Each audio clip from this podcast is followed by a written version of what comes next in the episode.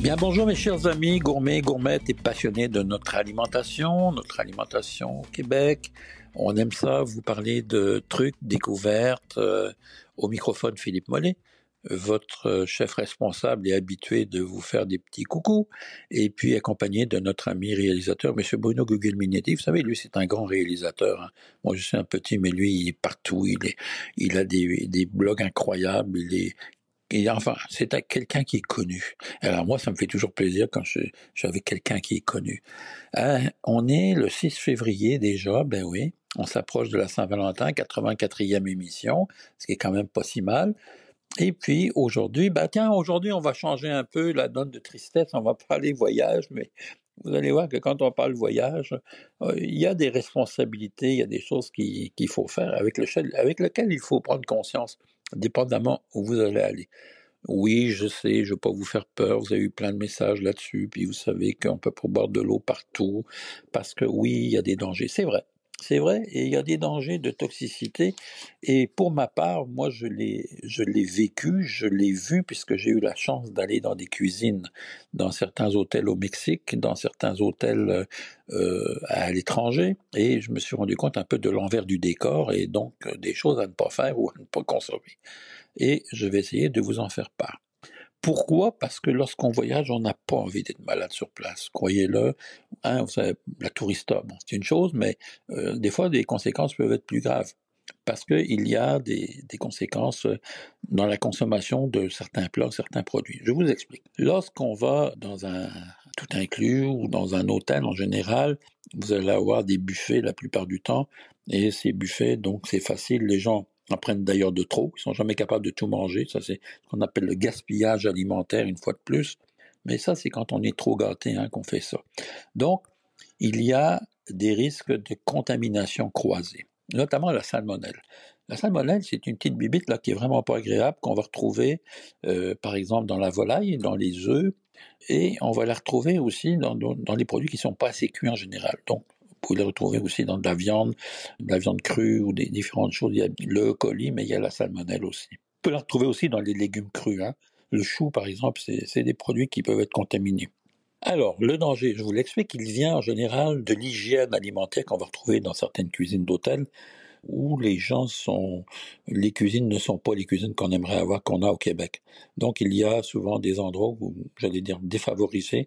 On vous montre un bel hôtel, hein. vous avez un hôtel magnifique avec des plages, avec tous les décorums. Et, pour l'avoir vu au Mexique, quand je suis rentré à l'intérieur d'une cuisine qui était qui était supportée par un chef étoilé euh, espagnol de, de, de grand renom, et je ne comprenais pas au départ pourquoi il ne voulait pas que je vienne visiter la cuisine.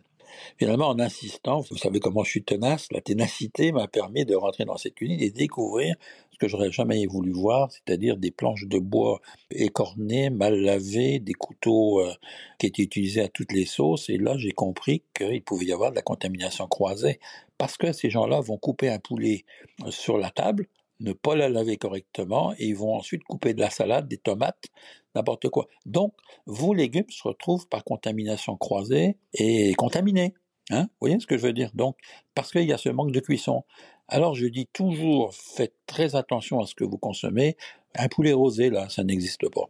Un poulet rosé, ça n'existe pas. J'insiste sur le fait parce que c'est vraiment, ça peut vraiment vous rendre très très malade. Vous avez mal à la tête, envie de vomir, puis là ça dure deux trois jours, puis c'est pas le fun d'avoir des vacances. Ça c'est dans le meilleur des cas.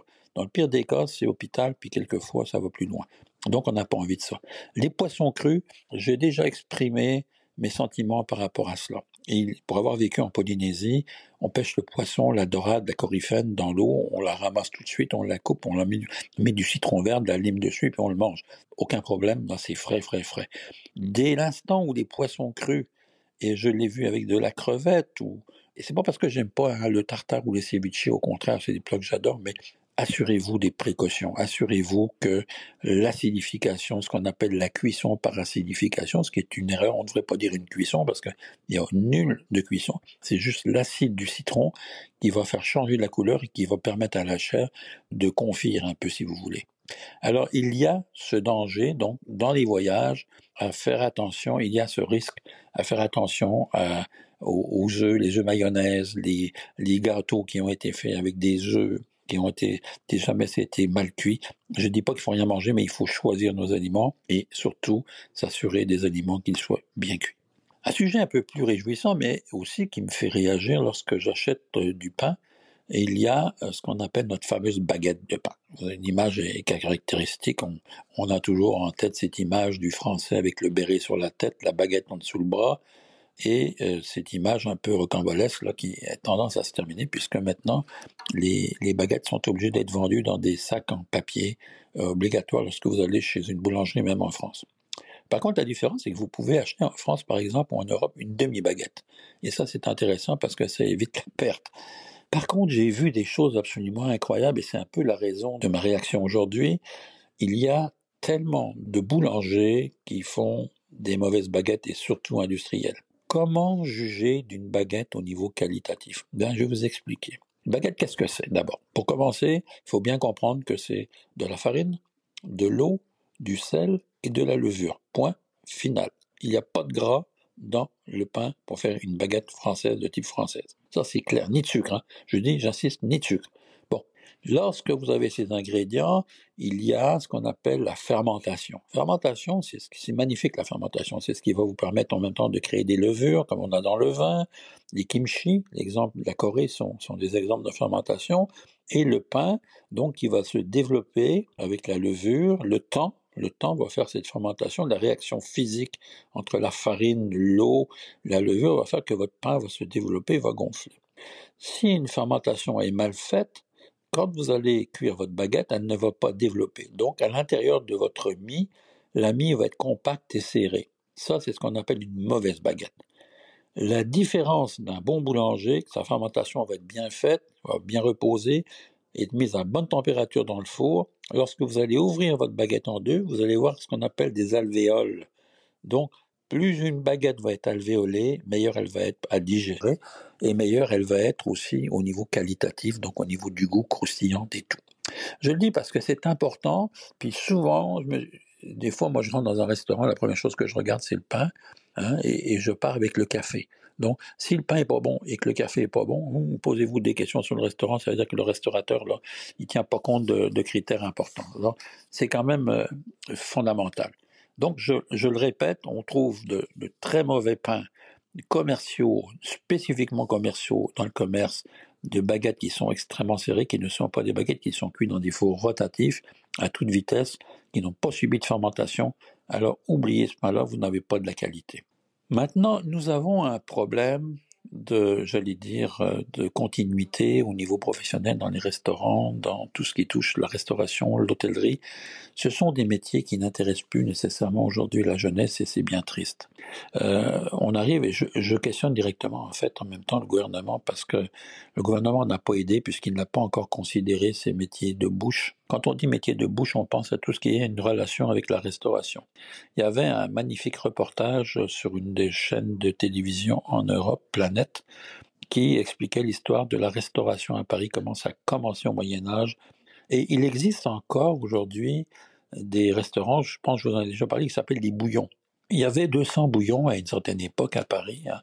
Euh, c'était des restaurants qui avaient été créés par un boucher où on mangeait d'abord un bouillon, mais on recevait jusqu'à 700 personnes et on pouvait manger pas cher. Bon, ça continue. Il y en a, il y en a des bouillons encore et, ça existe encore. Maintenant, je reviens sur la difficulté. Pourquoi je blâme le gouvernement? Parce que tous ces métiers de bouche ont été considérés et sont encore considérés comme des métiers de domestique. Donc, domestique, c'est un peu de dévaloriser, si vous voulez, des professions qui aujourd'hui ont, une valeur. Hein. Aujourd'hui, euh, on apprend la chimie, on apprend la biologie. La plupart des chefs que je connaisse par trois, quatre langues, cinq langues, sont des hommes d'affaires aguerris. Il y a des gens qui traitent, euh, qui, qui pèsent plusieurs millions et voire milliards de dollars au niveau de la restauration. Des gens comme Alain Ducasse ou Bocuse dans le temps, c'était le cas, c'est des multinationales. Donc, sont des gens qui ont été éduqués ou qui sont éduqués. C'est plus le cas.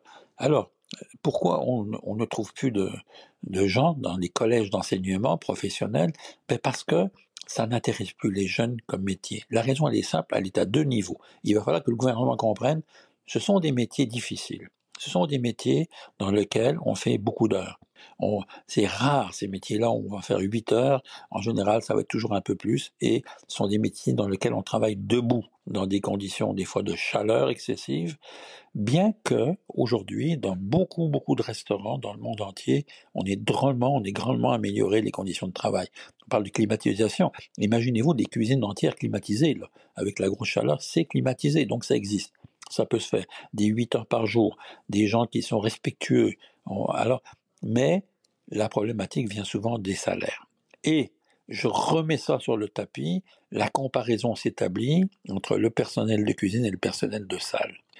On, un cuisinier qui va travailler pendant des heures, qui va faire de la recherche, qui va travailler, va euh, gagner peut-être la moitié de ce que peut gagner, ou en tout cas une bonne partie de salaire en moins que quelqu'un qui va travailler en salle qui n'aura pas nécessairement appris, comme on l'exigeait jadis, les rudiments du travail, du découpage, euh, du service, et ainsi de suite. Alors, évidemment, ça crée un dilemme, ça crée une disparité qui choque, et aujourd'hui, la grande difficulté que l'on a, c'est de recruter dans les écoles hôtelières des gens pour ces métiers de bouche, que sont cuisiniers, pâtissiers, euh, bouchers et autres, qui n'intéressent plus les gens. Moi, ce qui me choque en même temps, c'est que je vois ça, puis je vois aujourd'hui des magasins, des épiceries où, on est venu me demander la semaine dernière dans une boulangerie de laisser un pourboire alors que j'achetais des croissants ou je sais plus quoi. Et j'ai dit non, non, non, je refuse de donner un pourboire parce que le pourboire, ça fait partie du service du métier du commerçant de vous vendre ce qu'il a. S'il faut commencer à donner un pourboire à tout le monde, on n'en sortira jamais.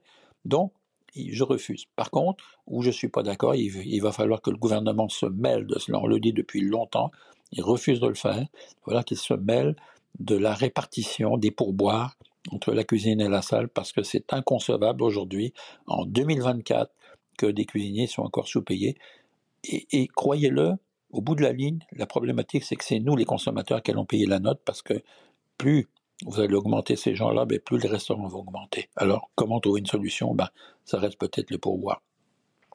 Qui sait? On va peut-être faire changer les choses à nous tous. Mes chers amis, je vous souhaite une belle semaine. Portez-vous bien. La semaine prochaine, tiens, on va parler de. Je vais vous faire une, une recette puisqu'on approche de la Saint-Valentin. On va faire une mousse au chocolat exceptionnelle. Vous allez voir, youpi tralala. Bonne semaine. Portez-vous bien. Prenez un petit coup de vin à ma santé, là. Je vous embrasse. Allez, bye bye.